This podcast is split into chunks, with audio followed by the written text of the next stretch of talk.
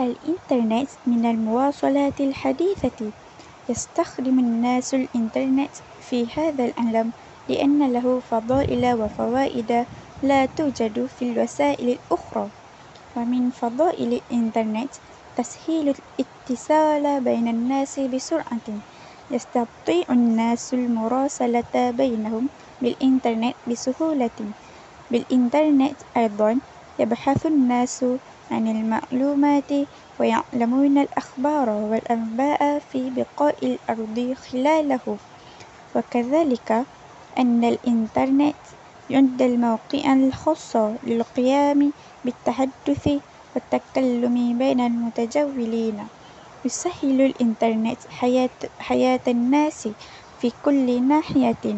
إذن هيا ندرس ونتعلم الإنترنت لأنه من الآلات العجيبة في هذا اليوم.